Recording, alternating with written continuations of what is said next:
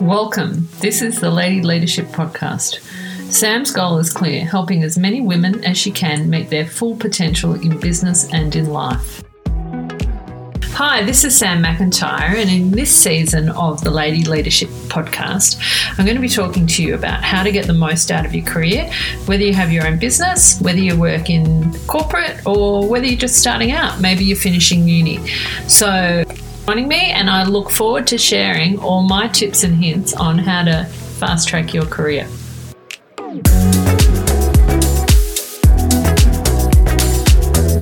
Hi, everyone, and welcome to the Lady Leadership Show. Super excited to have with me today Amantha Imber. Now, Amantha is an organizational psychologist, a founder of behavior science consultancy Inventium, and she's also been well published, written two books. But she and and I just might add, you've got one of the top. Um, oh, top podcasts called um, How I Work. Is that right? Is that the, the name yeah, of it? Yeah, that's right. Yeah. Yes, and so you're you're a specialist in work, basically. Is would is that how you would describe yourself? Yeah, I, I guess so. I mean, yeah, organizational psychology was my field of choice in terms of understanding how people can perform better and feel happier at work. So that is what I do. Love it. And so why don't why don't we just kind of dig into the COVID thing? Um, we we talked quickly before the show that we're both in Melbourne, um, which has been the you know longest lockdown of uh, history um, for any country. How how do you think work's been impacted then at the moment through COVID? The maybe the sort of the pros and some of the cons, so to speak.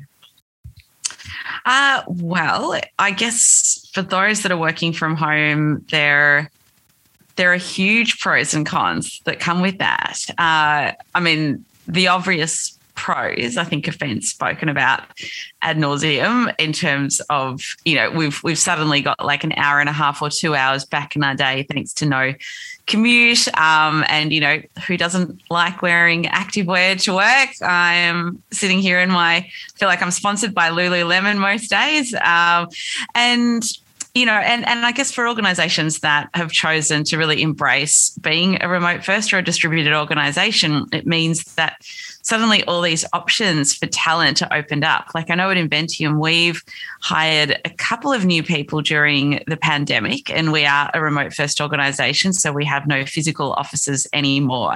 Yeah. And it freed us up to go, well, really, they can work anywhere so long as they're happy um, you know, being around during Australian Eastern Standard Time, which is yeah. when most of our clients work. Although, having said that, we're doing a huge amount of work internationally now um, because it's so much easier to. And look, I think a really big thing for organizations is that. You know, when you've been locked down for over 250 days, as we have here in Melbourne, like I didn't know the number, but thank you. Yeah, that's that's what it's looking like. Um, so I mean, human connection gets really, really impacted. Uh, mm. You know, like we're we're seeing the people that we live with every day if we live with other people, and we're we're not having the connection that we're used to having, and so. Um, in a way, I feel like there's this big onus on workplaces to really deliver that connection element. Yeah. And you know, I know, I know for me, I mean, I would speak to some of my teammates more than I would speak to or like, you know, see virtually, obviously, um, you know, some of my friends. Yeah. So I think that's changed incredibly. Yeah.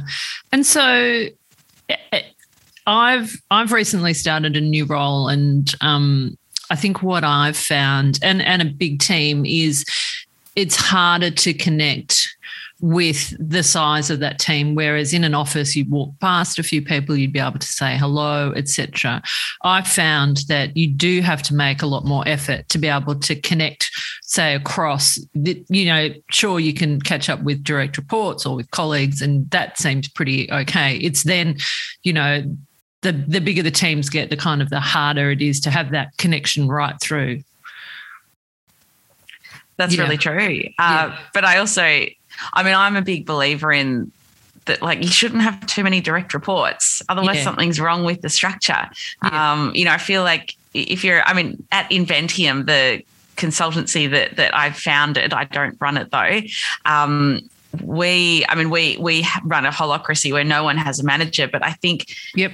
if you're managing people i think it's very hard to do that job well. Like if you've got more than you know six to eight direct reports and i know a lot of you know a lot of my friends are, are managers that have far more direct reports than that. And i just think that is that is a recipe for insufficient management. You know i Yeah. think a manager should be a coach. And you know you you should be coaching and mentoring your direct reports ideally weekly you know if not at least fortnightly. And you know like you do the maths with time you know you've also got a job to do.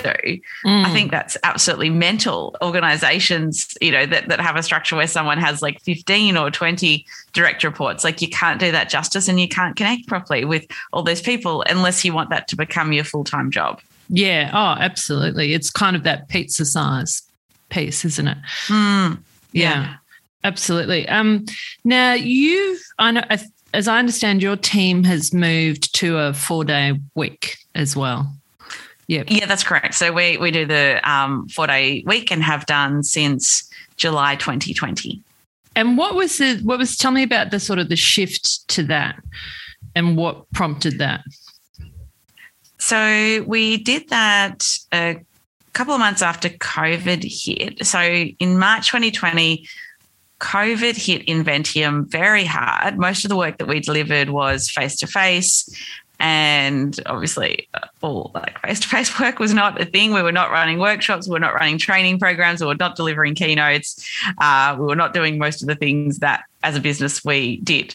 And so, what that meant within the space of a few weeks, all of our projects were postponed or cancelled yeah and we had to retrench four staff, which was heartbreaking. I've never never had to do that in my life. And as a team, a smaller team, we bandied together and we said, okay, how how do we make what is a really crappy situation? Like, how do we sort of reinvent, um, you know, just the experience for all of us in terms of coming to to work virtually? That is, and so we uh, like we, we we do a lot of innovation work with our clients and we often apply that process internally. So we we thought about different ideas and solutions for you know what we could do as a, an organization. And uh, Mish, uh, my CEO, uh, suggested, well, why don't we try the four day week? And interestingly, I'd interviewed Andrew Barnes on my podcast, How I Work, a few months prior to that, who was the co founder of the four day. Um, four day week movement. And I Ah. sort of parked it in the back of my mind to go, oh, we should explore that when this whole pandemic thing's over. Um, and and and then when we suggested, I'm like, you know, why wouldn't we try it now? And so, Yeah. for those that are not familiar with the four day week, it's not just four really long days. What it is, is it's um, full time staff that are paid their full time salary, so 100% remuneration, working 80% of the time, so four normal length days, and with 100% productivity. So, your outputs being what you would be expected to achieve if you were working full time. So that's the concept of the four day week. So it's not Yeah. like four 10 hour days. Um, Yeah.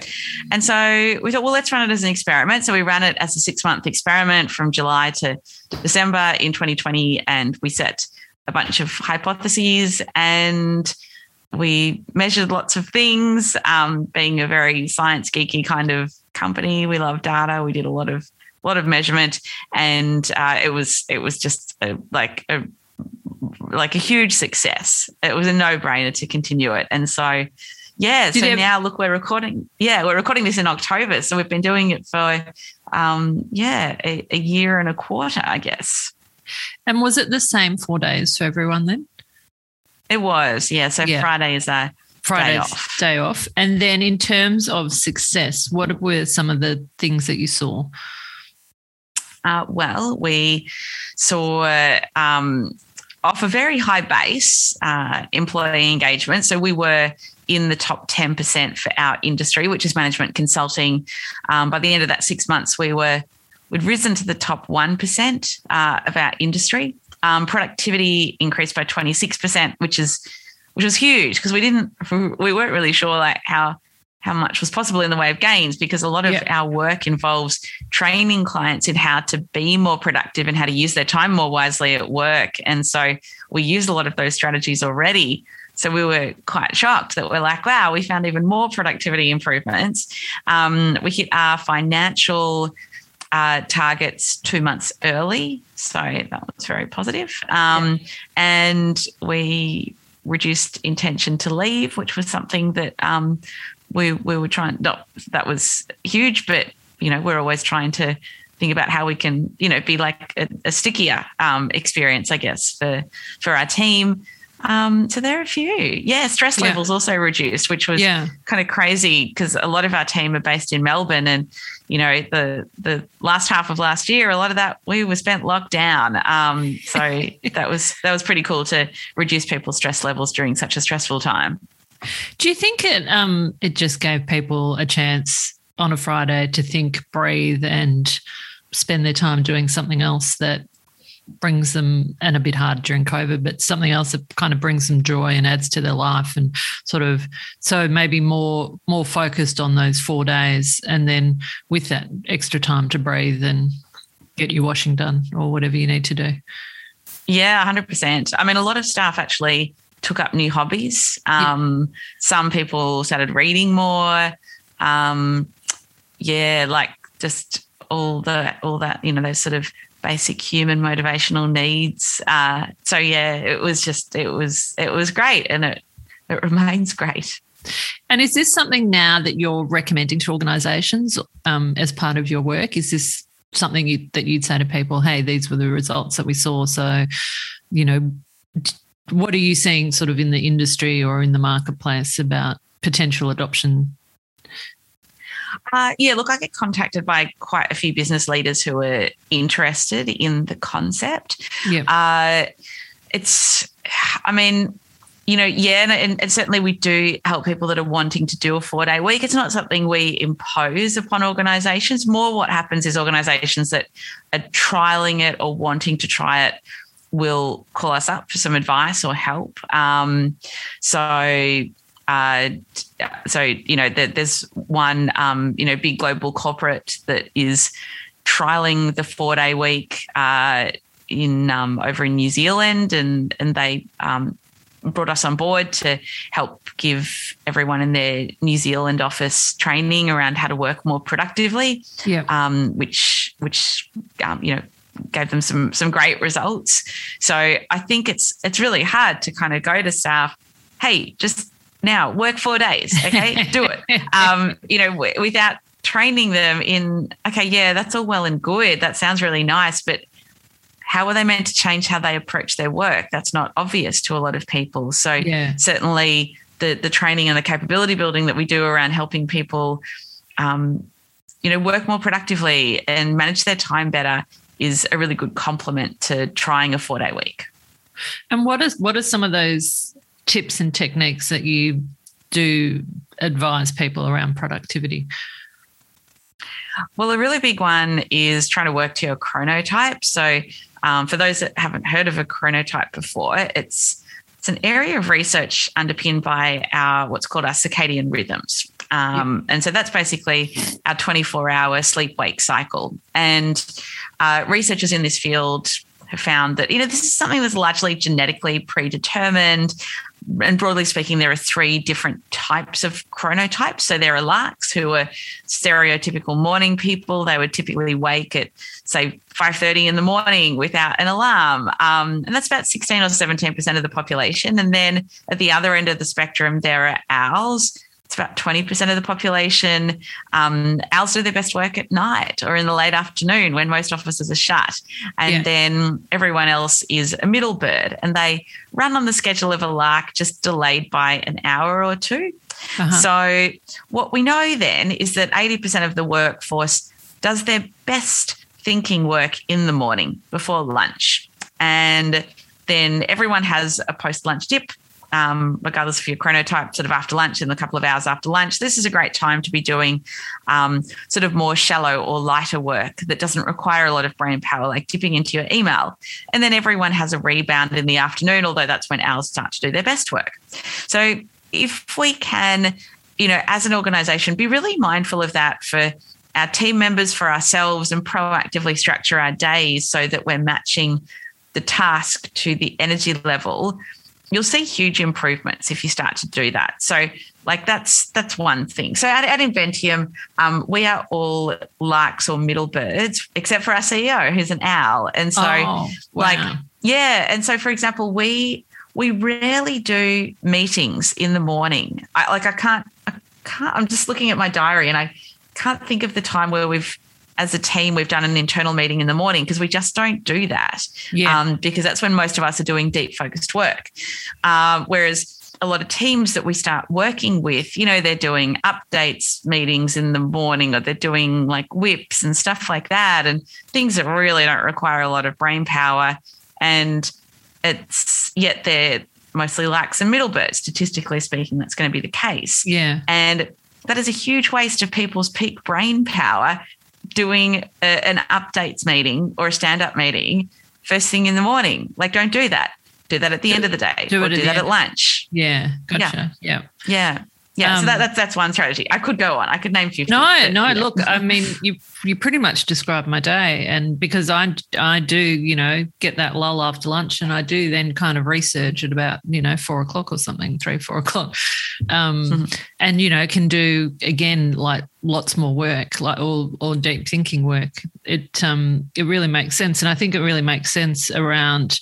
I've got some international team members, and so a lot of our catch ups are in the afternoon purely to allow them to be there. So, so that probably works as well mm, from a yeah, people definitely. focused, but it's taking those into account. What are some other things that you would recommend then as well?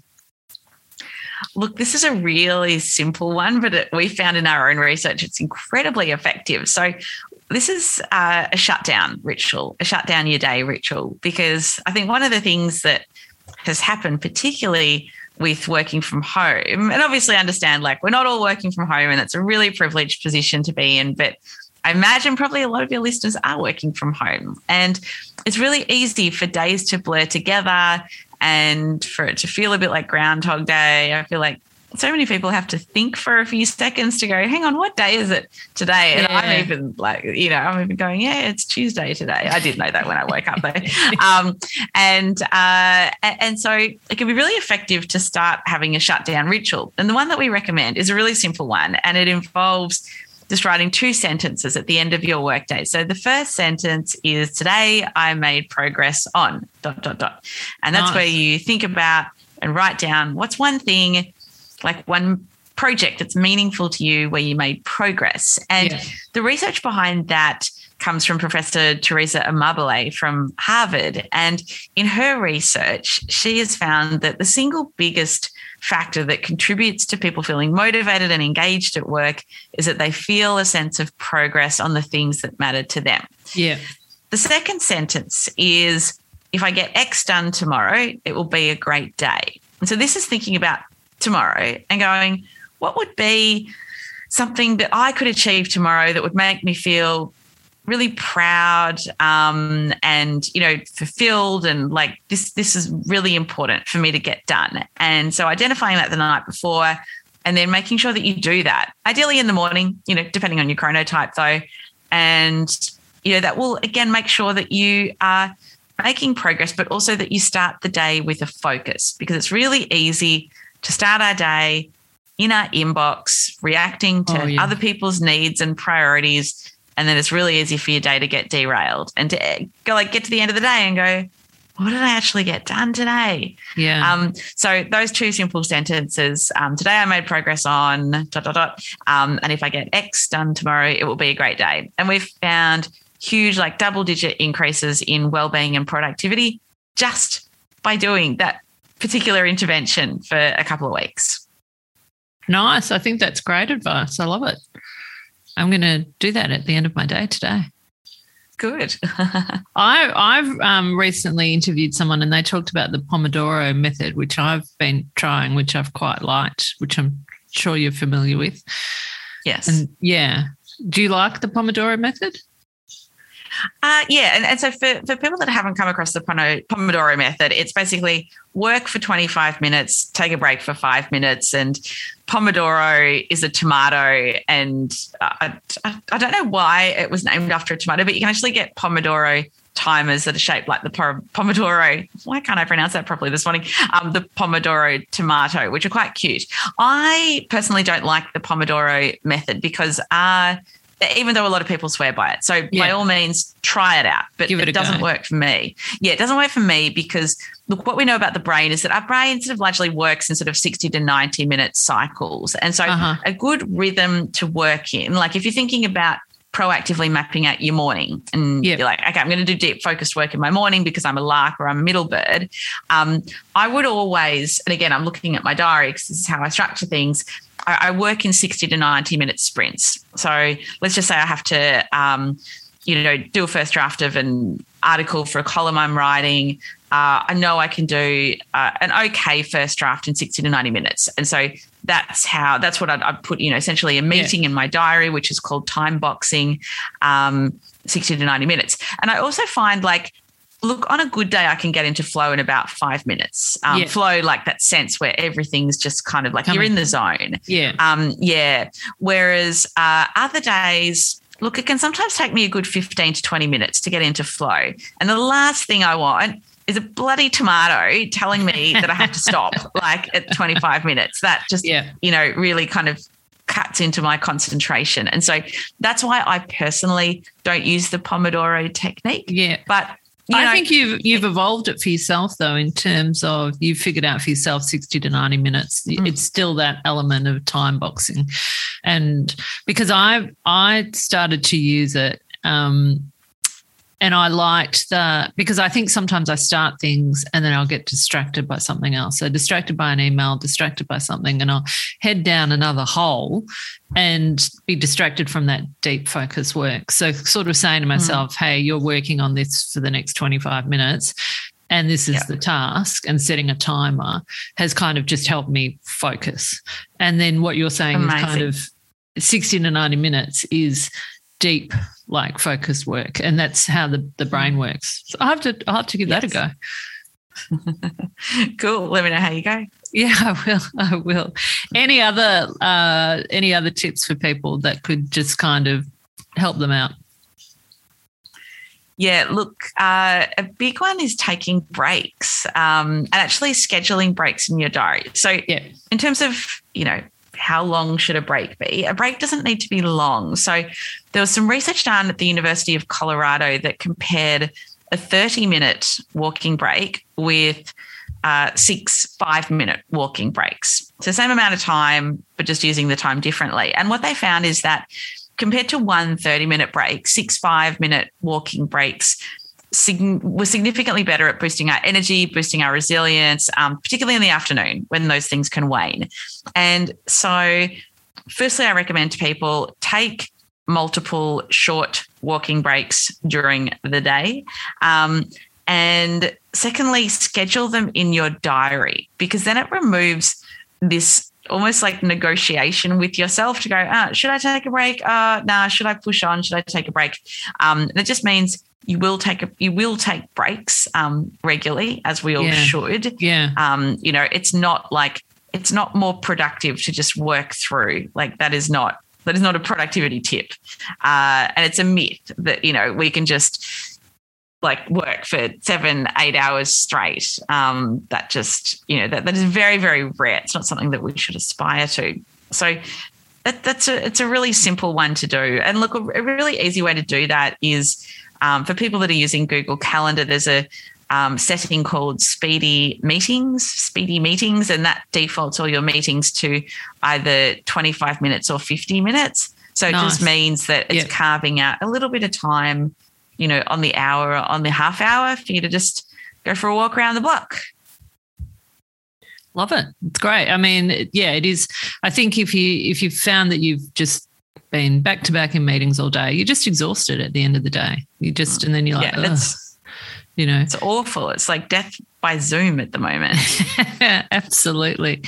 Thank you so much for being on the show. I think I think they're amazing, uh, amazing tips and something that I'm definitely going to um, have a go and, and try out. What's the best way for people to get in touch with you, Amantha? Uh, well, if you want more productivity tips, uh, just search How I Work wherever you listen to podcasts. Um, on the show, I interview some of the world's most successful people about how they use their time differently. And every episode's full of really practical and quite novel tips, I would say, for yeah. how to use your time better if that's something that you're interested in. And uh, you can find me at inventium.com.au, which is invent with an IUM on the end. Um, that's my consultancy. And look, I've got a strange name, Amantha Imber. Um, so if you type that into, you know, whichever social media channel you use, you'll probably find me quite easily. You're, yeah, you're unique. yes. Lovely. Thank you so much for being on the show. I know the listeners will absolutely love that. And um, yeah, thank you very much. Love it. My, my pleasure.